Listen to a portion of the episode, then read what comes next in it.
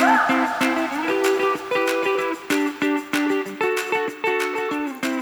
right, welcome back to this week's edition of the Omni Talk Fast Five. It is January 24th, 2020. My partner in arms, Anne Mezzenga's on vacation this week. She's down in sunny Florida. Jealous of her. But I am joined as usual by Emma the intern on my left and Carter Jensen across the table. Well deserved warm weather break for Anne. Uh, never underestimate the power of a few days of sunshine. Not at all. It as we say amazing. as we say that when there's a foot of snow on the ground here in Minneapolis, I almost plowed into the snow plow in the parking lot on the way into Third House this morning. Uh, that was almost incredibly embarrassing actually because I didn't see the guy. Yeah, your Alexa enabled Lamborghini just doesn't do what you need it to do here in the snow, does it? No, it does not. It does not at all. No, def- definitely not. The, the old Volkswagen Golf just wasn't. Uh, just didn't see it. through That's a reference to three today. episodes ago. So if you haven't listened to our uh, CES recap, there you go. Exactly. And Emma, you're back in school. Yeah. After a brief hiatus, the cri- the uh, sorry, the holiday vacation or the winter break, as it's maybe more affectionately known these days. College summer. It's like a month and a half long. How was it in Jersey? New York was fine, a lot warmer. Nice. Got to leave the country or leave North America for the first time to do a Europe That's cool. Yeah, like you you you had guts. You like you landed in Germany, right? And then you drove on your own to France, if I'm not mistaken, right? Yeah, and then I flew to Italy. And then you flew to Italy. What was the drive to France like solo?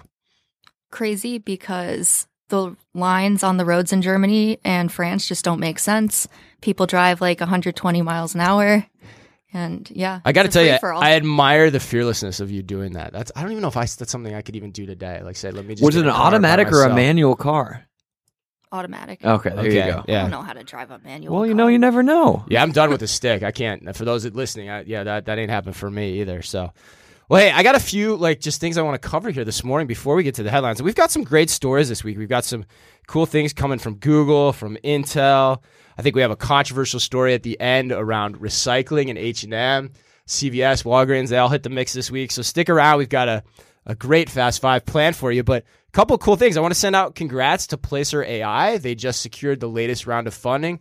Really excited about that. As you guys know, we pride ourselves on being on the fronting edge of companies, uh, who's making waves, uh, who's taking names in the world of retail. We've been working with Placer AI for quite a long time. So congrats to all those guys. Really well deserved recognition for all the hard work they've been doing. Other fun anecdote. I don't know if I got this. I haven't told even Carter and Emma this yet, too, but this was one of the funniest things that happened at NRF last week. I was in the podcast booth um, interviewing Anshu from Walmart, and I start getting texts from Ann. And she's like, Chris, Chris, you're not going to believe this. Somebody is literally in the press room being interviewed by someone, and they are dropping last week's Fast Five verbatim. How do we know this? Because they were talking about, remember the episode where we talked about Perso and everything else that week in terms of like what our what our, our recap for the week was? It was literally like a line by line So they lifted re- it. They, lifted just it. Took literally it. took it. Recap summary. And Anne was there man. listening to it. She's like, "You're," and she's giving me play by play. She's like, "You would not believe this." They're talking about all the exact things we talked about, Perso, like how it sits on the counter and what it could do for the makeup industry. What is it? How Uh, gonna become- replication is the greatest form of uh, flattery, or whatever it might yeah, be. Yeah, imitation, right? I think Imitation. that's the word. So, so yeah, that was cool. That was really cool for us to see. Take a lot of pride in that. Um, you know, next time hopefully we'll be quoted as as the source for that. But Sourcing would be great. But hey, I'll take it. It's a first step in the right direction. So thanks to everyone out there for, you know, helping uh helping get our word out there and continue to grow our audience. Last thing I want to do, this one's a little bit bittersweet, but and I'm curious because I've got a Gen Z here on my left and across the table we've got a millennial. Terry Jones passed away this week. Do you guys know who that is? Fill us in, Chris. Okay. Well, Terry Jones is of Monty Python fame. So I want to pay him a little homage here because actually I was I was sickler in the week. I was watching the this awesome Monty Python documentary, which if you guys haven't ever watched that, uh, The or- Monty Python documentary or Monty Python in general? uh, both. Okay. But I was watching the documentary and it was amazing. And you forget just how talented these guys were and how revolutionary they were. And I was watching that early in the week and then just I think yesterday, the day before, he passed away. So sad news, but uh Monty Python definitely had an indelible mark on my career and definitely my form of comedy.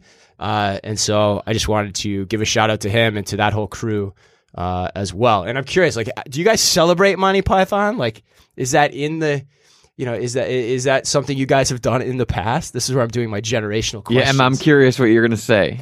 I've never seen it. You know, I, I saw it because my dad showed it to me. And I think like, at a young age, my parents thought it was funny and thought it was something that should be added to my uh, film library and added to the quote list because there's quite a bit of quotes uh, that come from the Monty Python series and the movie, if that's uh, accurate. Yeah, no, that's right for sure, definitely. I th- and I think if you've never seen Life of Brian, you've never seen uh, The Holy Grail, if you got a chance this weekend, stop, pop it in the old VCR if you still have one of those, which you don't.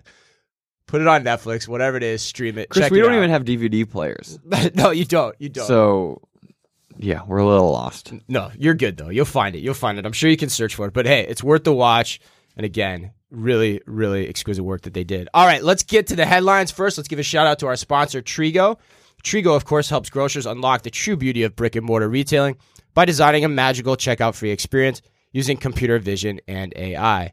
Together with Tesco, Trigo is now building the largest checkout free store ever built. Carter, you want to kick us off here? Yeah, for sure. So, story number one Google is rolling out the ability for consumers to see clothes, shoes, accessories from across the web in one place with its search functionality on mobile devices, which is absolutely awesome. I'll talk a little bit about why I'm so excited about this. So, uh, search has always left users finding links, obviously, to different products through different websites, etc.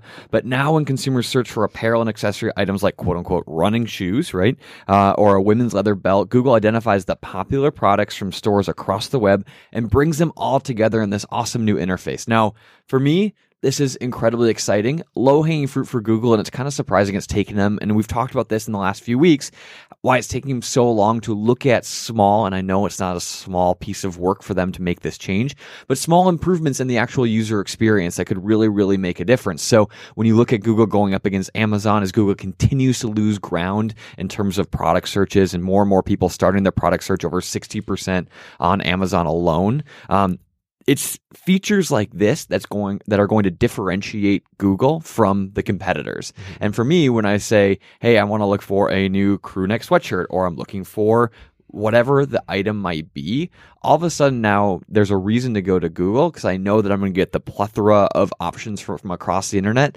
not only just brands that are available on Amazon. And I think there are specific categories that that's going to have a huge effect on, uh, especially as we start to see people opt out of the Amazon.com platform. As we talked about Nike just a few weeks back, Right. um, some of the top you know providers, the top styles or the top manufacturers, the top brands are choosing to avoid Amazon. And I think this feature is going to make it even more tempting to avoid the platform altogether. So, uh, though it might look small in today's read, I think this is a huge step in the right direction for Google and something that's going to potentially uh, change the online shopping landscape as a whole. Yeah, and a category in which Amazon is vulnerable too, specifically apparel. But Emma, you tried this out, right? Like I you did. actually looked to see kind of how this is working. What'd you find? Yeah, it's a dramatic improvement from what used to be the um, Google Shopping feature. How so? I would say so. You used to like you'd see one and a half products when you click the shopping tab, and you had to scroll down to like keep getting them, and they didn't make sure that those products were in stock or anything. Yeah, it was it was like it was so Yeah. unreliable. Yeah, Yeah. It, was, it was not user friendly in any way, shape, or form. But yeah, now you you have to wait a second for it to show up on the page, but it shows you about 12 or 15 different products all right next to each other. You get to compare them. They only show you ones that are in stock, and then they choose really popular ones. I think it's also kind of catered to things I've looked at in the past, of Sure. course, but it's so much easier to use. You get to see the size, you get to filter by gender, size, all kinds of things. And yeah, it's just so much more of an improvement. It's almost like a. I mean, you have the potential to be kind of kind of that super web browser, that super app kind of interface, right? Totally. Like where hey, we're just going to sit on top, and as long as we can create the common capabilities that you need in e-commerce. The funny part about this is I'm talking about it. It doesn't seem that hard. Like, why has this taken so long? Is one question I have. But yeah, it's really interesting, and I'm kind of glad they're doing it. To be honest. I'm excited to try it out. I'm glad Emma you were able to dive in and actually see it come to life. But there's like a few products coming, you know, to mind right now that's like, yeah, I was forced to actually use Amazon Wardrobe earlier this morning, ironically. Um, but Forced to was was what was involved in the forcing of that. Well, I, I think the idea of like not having used the brands before, not knowing the quality of the product, not knowing if sizing is right or wrong, like I think that's when Amazon Wardrobe actually comes into play. But how nice would have been if I were able to go look to more premium brands to say, hey, I want to do the same type of thing, uh, but yes, not necessarily use you know the Amazon search functionality and and maybe the detriments that that come alongside of that. Well, Emma, you said something to me earlier this week as we were just talking in passing too, which is, you know, pe people don't necessarily want to shop in just one brand all the time, you know, and they might want to mix and match or see how things coordinate across that. And so, like, you know, being able to do these types of things in apparel where you're filtering across different sizes, different product types, and then even seeing just different product types in the same categories across different retailers Yeah. that are available. That's that's usually advan- advantageous because that's how people want to shop. I love that. That's how I shop. I don't follow one brand specifically. So seeing, I typed in like black puffer coat mm-hmm. and seeing 20 different options right there was really cool. Yeah, right. And uh, did you feel good about the black puffer coat that you procured from Canada Goose, by the way?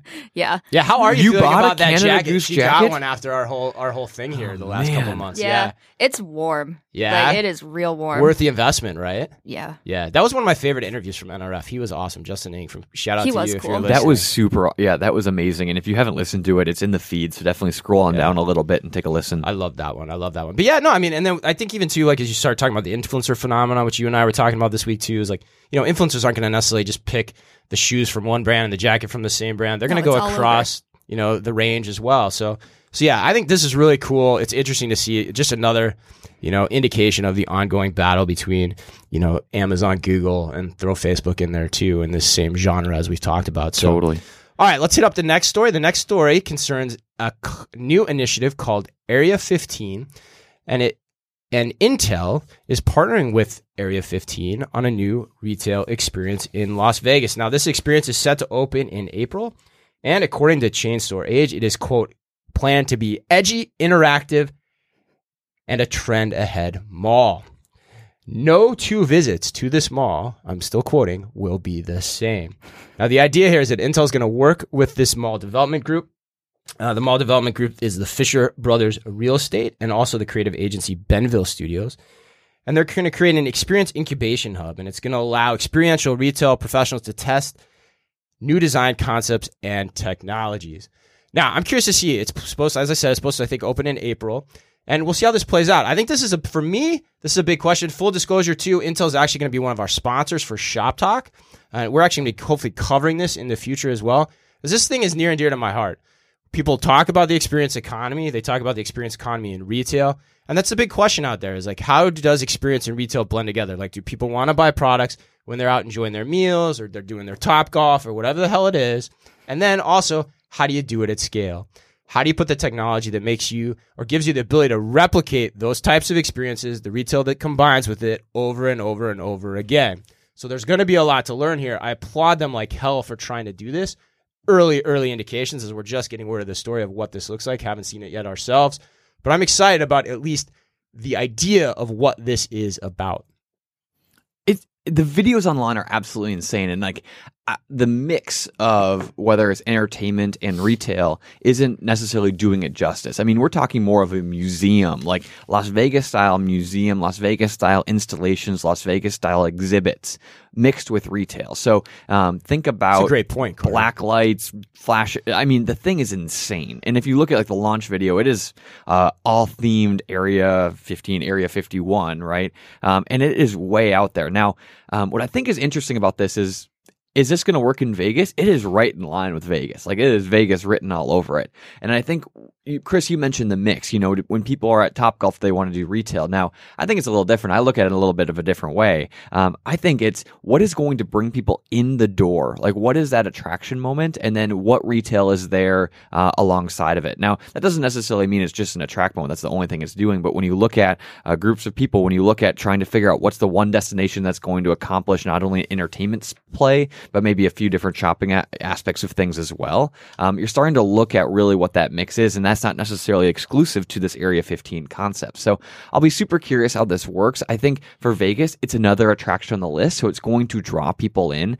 I'm not completely familiar with the logistics of where it's actually located, but I think the point is people are looking for an entertainment destination to do in Vegas. And I think this is going to check the box for them. And Carter, I think that's a good point too, because it's an interesting place to do the experiment because the bar is really high. Now it's going to afford you the ability to probably spend some money more so than you would in a normal situation. So you got to be cognizant of that, that you're not overspending against the, you know, what you're trying to learn from the experiments. But if you can do it, people are going to expect a lot and you're going to have to bring it together. I think we, bringing it up a level, I think is also important for the audience, which is this is all about, this is also about how do you scale everything that it takes to coordinate new retail, right? We've talked about this before, but there's three legs of the stool of new retail, right? There's cloud cost. So when you start looking at physical spaces, and Carter, you and I have talked about this a lot in terms of mall development and some of the work you and I both do with the mall industry.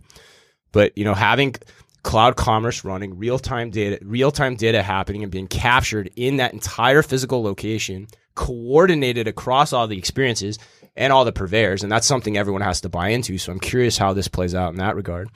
You then have to have the application layer where you're using recording devices to get that data, right? And so how that's going to be done through all the different systems that these people are using and it's supposedly changing out. So getting people to plug into that easily and quickly, that's something that's hard to do. So you're going to have to learn that too. And then of course there's all the analytics and insights that you can put on top of that as you're understanding where people are going, what paths they're taking, where they're spending time, where they're buying, where they're not buying, where they're getting inspired, all those kinds of things. And which of those pound for pound make a difference, um, especially in terms of, um, especially in terms of the analytics, in terms of what's going on from a sales perspective.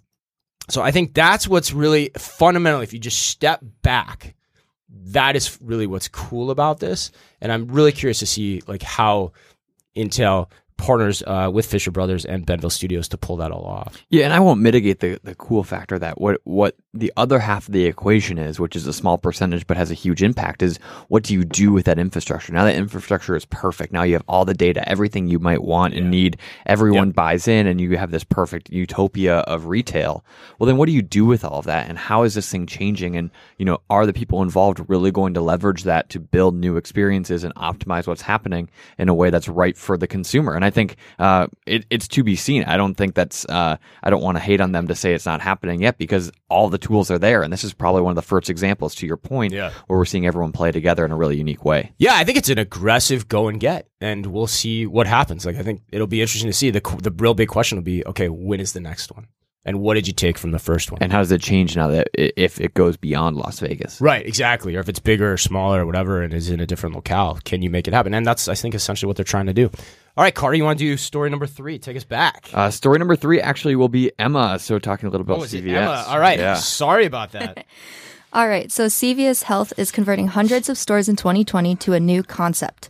The company plans to update hundreds of its stores to the new Health Hub format this year, according to CNBC. The design of the revamped stores allocates 20% of the space to health services, including durable medical equipment and supplies, and new product and service combinations to help customers manage conditions like sleep apnea and diabetes care. It also offers one on one and group counseling delivered by an in store licensed dietitian, as well as access to a free weight loss digital app. Wow. Wow. Whoa. That was a mouthful. yeah. Literally for me. Thanks for picking me up on that too. As I still find a cold. So thanks for picking me up on that last little goof. But uh, yeah, that's a lot there. What do you guys think of this one?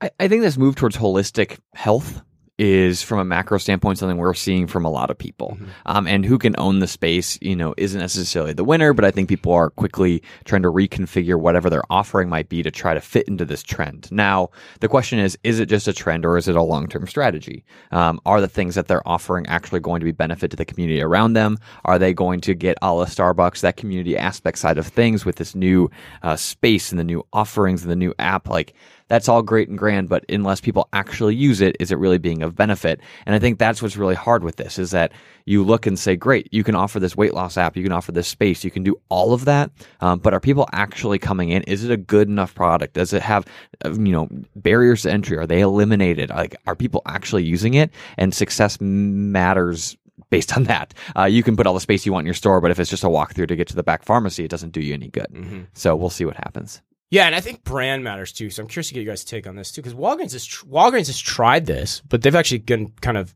putting it by the wayside. They've actually been slowing it down. Whereas the data, even some of the data from Placer that we've seen in the past, like probably six, seven months ago, said this initially looks like it's working for CVS, and hence they're making the call to roll out more of them.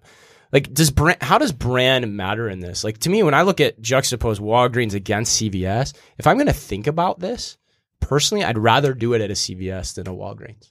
I, I personally, and Emma, I'd be curious what you think yeah. because uh, I personally think that Walgreens and CVS both fall really short on this. I think that other brands that younger consumers look to in terms of trust, Yeah. a la Target, a la like even weird. Like I mean, you look at the brands that we all trust and love: Star- Target, Starbucks, Lululemon, etc.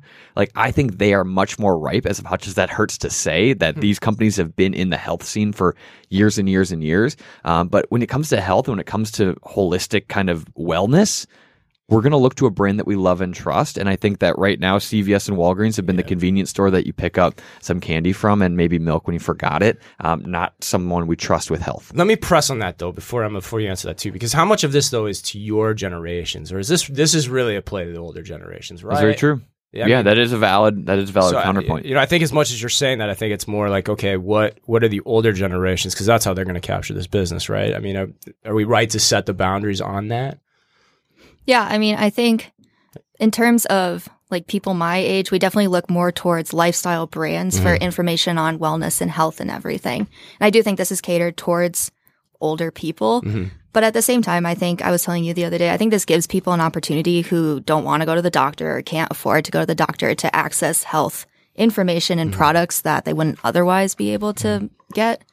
But yeah, I mean, I still, CVS is where I go to pick up a prescription, not where I'm going to get like my wellness knowledge and products. Mm-hmm, mm-hmm. Yeah, I think that's where to me there's like two angles to this. Is I think one, I think that I take away because of the kind of the divergence between Walgreens and CVS is like I think the brand matters, right? And so like you've got to continue to take that experience upscale relative to the competition. Like when I when I walk into Walgreens, I, it's just it's not a nice experience to me. Like generally speaking, you guys agree, right? Generally Yeah. they're kind of dirty, they're kind of dingy. CVS is different, so you got to keep elevating that because that makes me that gets me over the hurdle to buy into that that this type of stuff is happening. Yeah.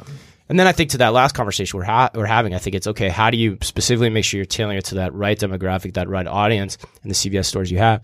The other thing I would start to think about that gets, I think, more to the angle you guys are talking about, and I know a lot of people from CVS listen to our show, so curious to talk about this more, but I think there's an angle of how do you get into fitness?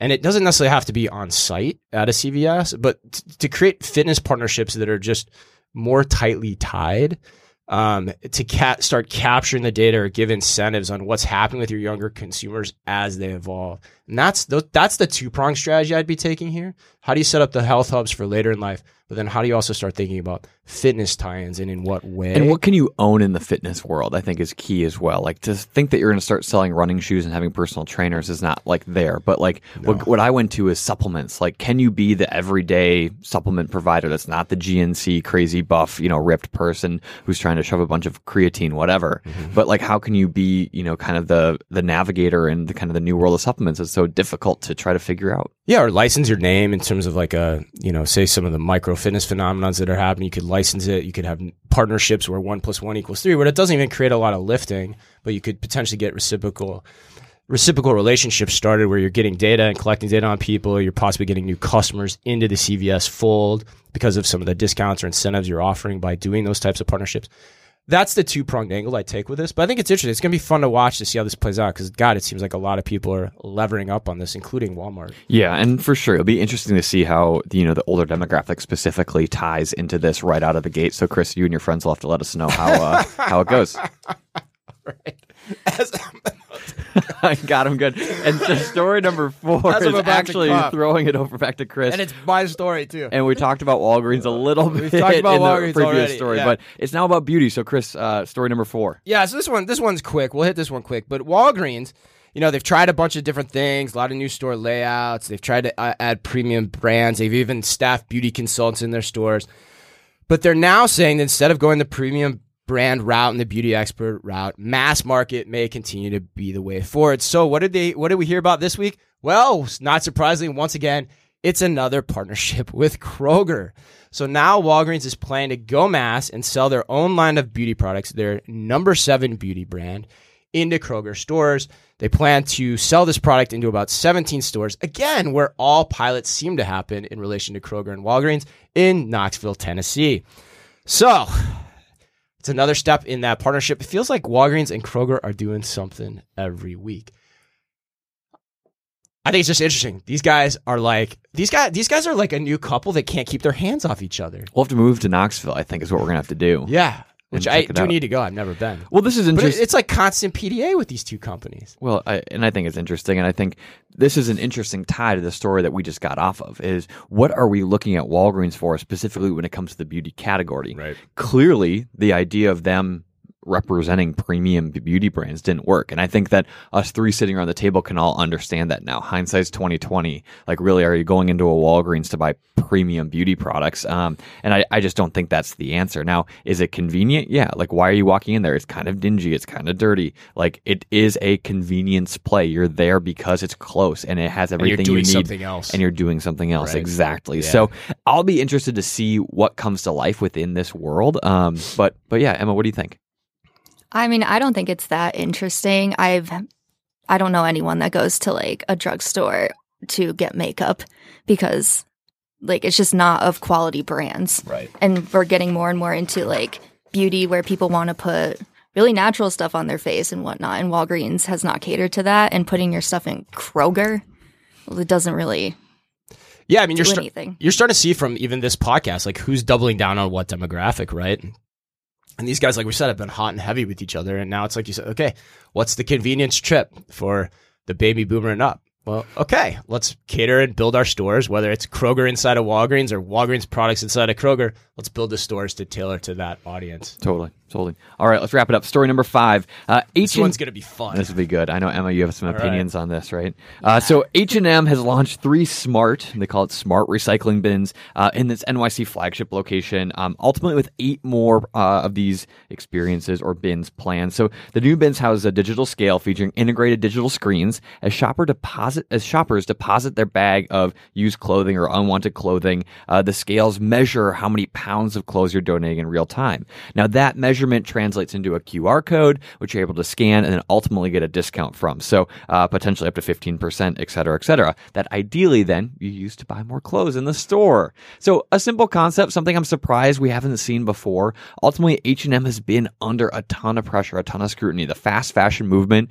is turning and people are starting to become more and more conscious of these brands who are just pushing new products out. Uh, you wear it twice, you throw it away, and it's contributing to this huge amount of fashion waste uh, that I think uh, modern day consumers are becoming more aware of. So, Emma, question: Are the new H and M scales really going to save this brand from the demise of fast fashion? Uh, no.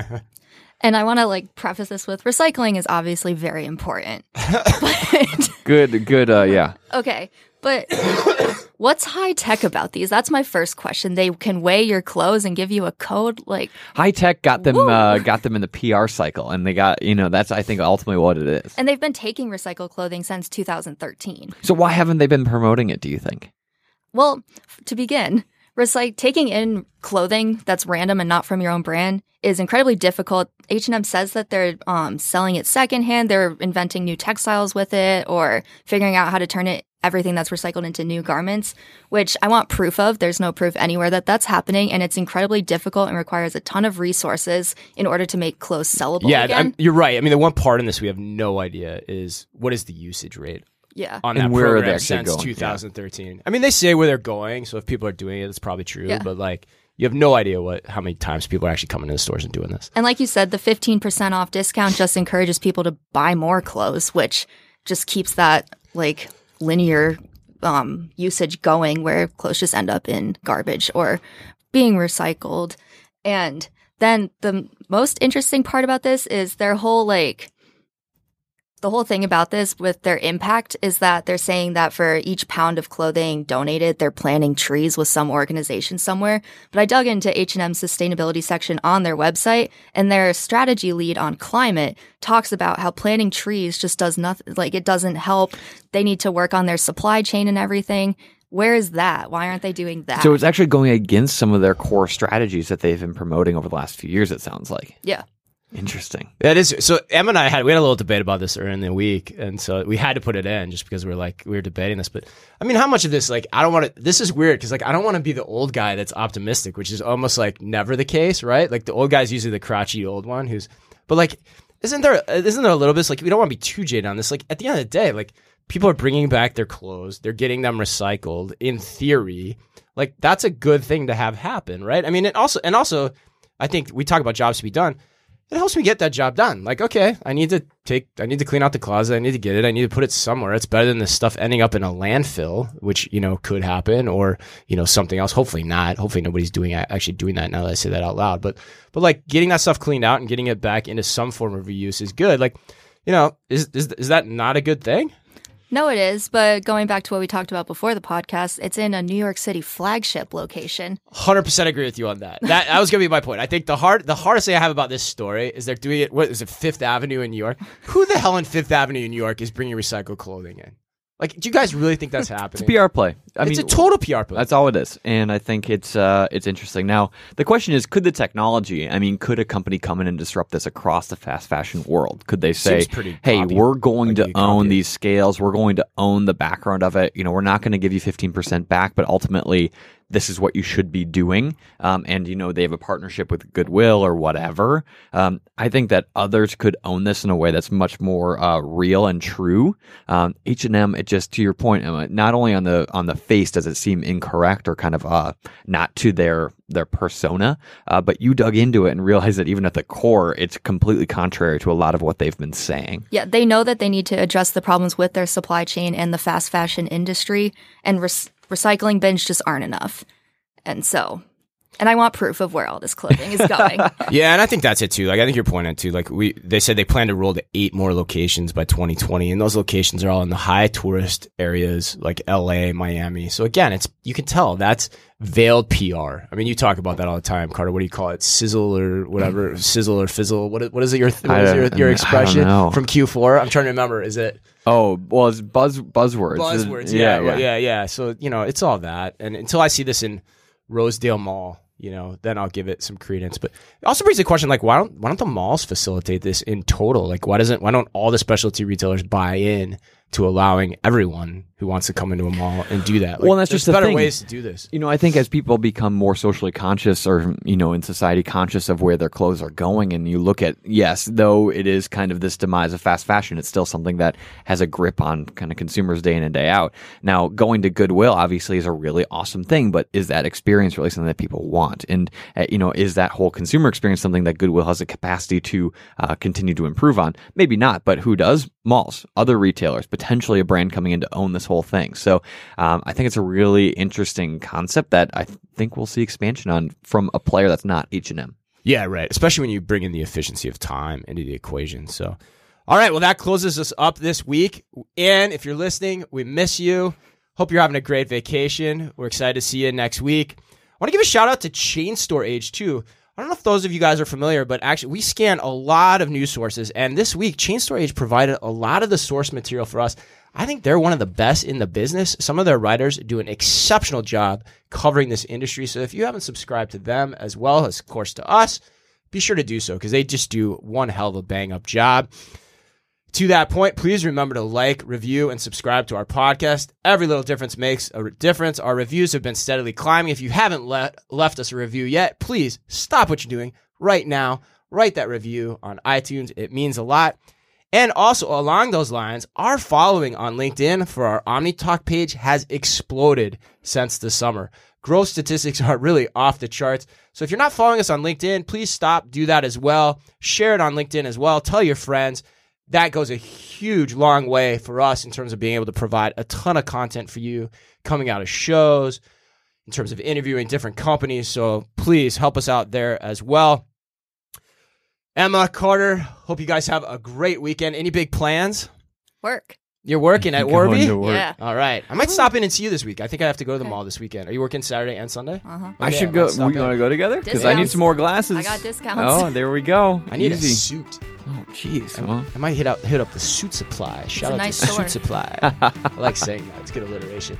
All right, Carter, what do you got going on? uh, just some early birthday celebrations. Me and my dad. So it'd be fun uh, hanging out with pops? Charlie. Yeah. So that's uh, that's what we got going on. Nice. I got kids soccer and uh, maybe maybe as I said some soup buying. So hopefully I'll see you guys around town this weekend.